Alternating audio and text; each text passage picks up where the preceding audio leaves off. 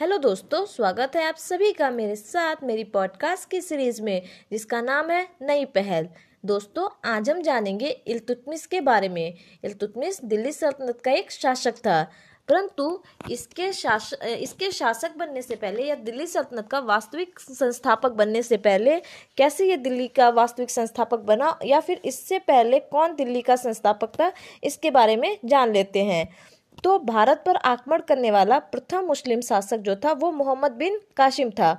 और मोहम्मद बिन कासिम के बाद भारत पर सत्रह बार आक्रमण महमूद गजनवी ने किया, वो भी एक हज़ार एडी से लेकर के एक हज़ार सत्ताईस एडी तक। महमूद गजनवी के बाद मोहम्मद गौरी ने भारत पर आक्रमण किया। इसका उद्देश्य जो था, वो भारत को लूटना था, इस्लाम का प्रचार प्रसार करना था।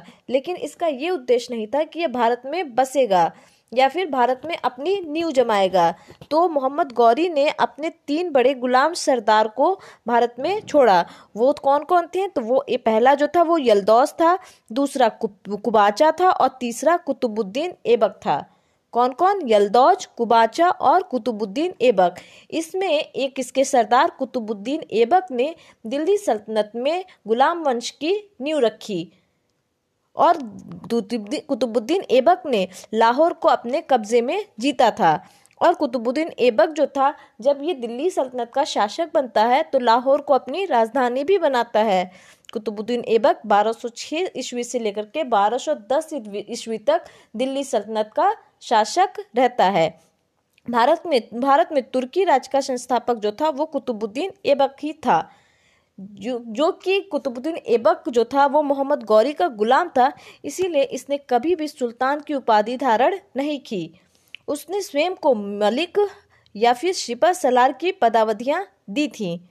और इसे लोग लाख बख्श कहा करते थे। लाख बख्श का मतलब होता है लाखों का दान करने वाला। कुतुबुद्दीन ऐबक ने ना तो अपने नाम के सिक्के जारी किए और ना ही खुतबा पढ़ा। कुतुबुद्दीन ऐबक ने 1208 में दास्ता से मुक्ति प्राप्त की थी। कुतुबुद्दीन ऐबक ने सूफी संत कुतुबुद्दीन बख्तियार काकी की याद में कुतुब मीनार का निर्माण शुरू कराया था। लेकिन इसे पूरा कराने से पहले ही इसकी मृत्यु हो जाती है। हसन निज़ामी फ़क्र ए मुदब्बिर विद्वानों को संरक्षण किसने दिया? तो कुतुबुद्दीन ऐबक ने दिया था। कुतुबुद्दीन ऐबक ने दिल्ली में कुतुबुल इस्लाम तथा अजमेर में अढ़ाई दिन का झोपड़ा नामक मस्जिद बनवाई थी।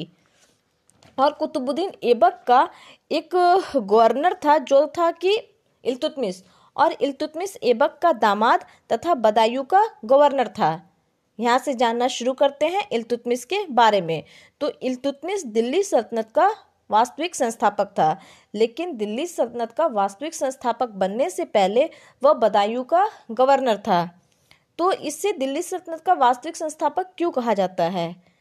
क्योंकि कुतुबुद्दीन ऐबक के मरने के बाद इसने राजनीतिक सुदृढ़ता मज़बूत की, शासन को चलाने के लिए प्रशासनिक उपाय किए, आर्थिक मजबूती सुनिश्चित की, सामाजिक धार्मिक उपाय किए तथा कला संस्कृति के क्षेत्र में भी कार्य किया। इसने आंतरिक तथा बाहरी स्तर पर दोनों दिल्ली सल्तनत को मजबूती प्रदान की। आइए देखते हैं एक एक कर कर के इसके किए गए कार्यों के बारे में। तो सबसे पहले इसने राजनीतिक सुदृढ़ता निश्चित की। दिल्ली को सुरक्षित करना तथा आने वाले समय के लिए भी सुरक्षित रखना, ये इल्तुतमिस का या फिर इल्तुतमिस का विचार था। इसने यलदौज और कुबाचा को मार दिया, जो कि मोहम्मद गौरी द्वारा छोड़े गए दो अन्य गुलाम थे कुतुबुद्दीन ऐबक के अलावा। और अगर यलदौज और कुबाचा जीवित रहते तो इल्तुतमिश को डर था कि कहीं ये भी गद्दी के लिए उसके विरोध में ना खड़े हो जाएँ। इसके अलावा कुतुबुद्दीन इसके अलावा इल्तुतमिश ने राजपूतों पर नियंत्रण स्थापित किया। इसने राजपूतों के क्षेत्रों को जीत लिया। इसने बख्तियार खिलजी द्वारा जीते गए बंगाल को खुद के राज्य में मिला लिया। जमालुद्दीन मकबरनी जो कि चंगेज खान से बचकर इल्तुतमिश की शरण में आना चाहता था, परंतु इल्तुतमिश ने बड़े ही नर्मतापूर्वक इसे इनकार कर दिया और इसके इनकार करने की वजह ये थी कि कहीं मंगोलों का आक्रमण उसके राज्य पर ना हो जाए और इसी वजह से इसने जमालुद्दीन मंगबरनी की सहायता करने से मना कर दिया। बात करते हैं इल्तुतमिश के प्रशासनिक उपाय की तो इसने वंशानुगत सत्ता की शुरुआत की। इसने प्रशासन में एकता प्रणाली शुरू की। एकता क्या होता है? तो एकता साम्राज्य को छोटे छोटे हिस्सों में बांट दिया जाता है और हर एकता का इकतादार बना जाता, बनाया जाता था। इसने चालीस विश्वसनीय गुलामों का समूह बनाया, जिसे तुर्कान चहलगानी कहा जाता है। यानी तुर्कान चहलगानी का जो संस्थापक था, वो कुतुबुद्दीन ऐबक था। यह प्रथम शासक था जिसने अस्थाई सेना रखी। इसने न्याय के लिए अपने दरबार के बाहर दो शेर बनवा करके रखे और उस शेरों से जंजीर उसने लगाई हुई थी और जंजीर से एक घंटी लगी थी।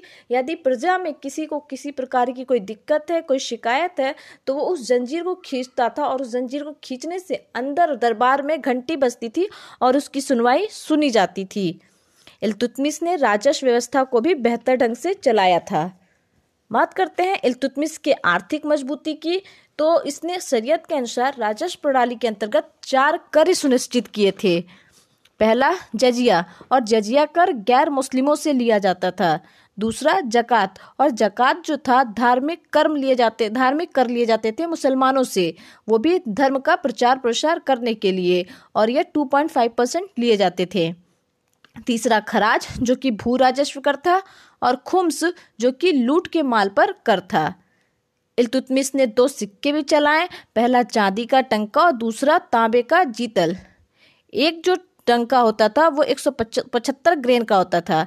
एक टंका जो होता था, वो अड़तालीस जीतल का होता था। इल्तुतमिस भारत में शुद्ध अरबी सिक्का जारी करने वाला पहला शासक था। इल्तुतमिस ने व्यापार वाणिज्य का भी विकास किया।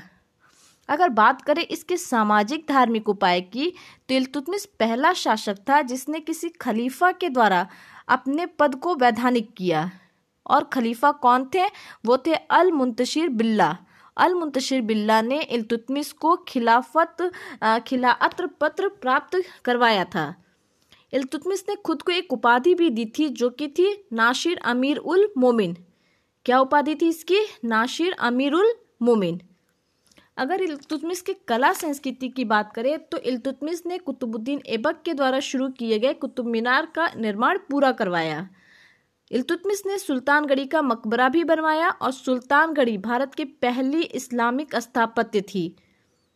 और इसमें हम देख सकते हैं कि भारत में जो इस्लामिक स्थापत्य उसमें हमें गुंबद देखने को मिलता है, महराब देखने को मिलता है। महराब जो कि है, दरवाजों के अंदर किए गए डिज़ाइन। अलंकरण की बात करें तो अलंकरण में अरबी के आयतों को दीवारों पर लिखा जाता था और इसे सुलेख कहा जाता था। इस्लामिक स्थापत्य में पत्थर के स्थान पर छोटी छोटी ईंटों का प्रयोग किया जाता था। इसके अलावा इस्लामिक स्थापत्य में बुर्ज भी थे। बुर्ज क्या होता था? कोने में एक प्रकार की छतरी की तरह का निर्माण किया जाता था। यानी इस्लामिक स्थापत्य में गुंबद, मेहराब, सुलेख, बुर्ज और पत्थर के स्थान पर छोटी छोटी ईंटों का प्रयोग किया जाता था। इल्तुतमिस ने इंडो इस्लामिक स्थापत्य कला की शुरुआत की। इल्तुतमिस ने राजस्थान के नागौर में अंतरकीन का दरवाज़ा बनवाया और इसने दिल्ली में खुद का मकबरा भी बनवाया था। इल्तुतमिस ने मदरसा ए मुअज्जी का भी निर्माण कराया। इल्तुतमिस ने दो कॉलेज भी बनवाए, जिसका नाम था म्यूजिया और नाशी, नाशीरिया। क्या था? म्यूजिया, नाशीरिया। इल्तुतमिस ने विद्वानों को भी अपने शासनकाल में संरक्षण दिया और इसके एक विद्वान का नाम था मिनहाजुल शिराज। मिनहाज शिराज ने एक पुस्तक लिखी जिसका ना, जिसका नाम है तबकादे नाशरी। इल्तुतमिस को दिल्ली में महरलू के पास, महरौली के पास हौज ए शमसी का निर्माण करने के लिए भी जाना जाता है। यानी हौज शमसी का निर्माण किसने करवाया है? तो हौज शमसी का निर्माण करवाया है इल्तुतमिस ने। तो इसी के साथ इल्तुतमिश के बारे में यहाँ जितनी हो सकती थी, हमने बात तो चर्चा कर ली है। मिलते हैं अगली पॉडकास्ट में। तब तक के लिए धन्यवाद।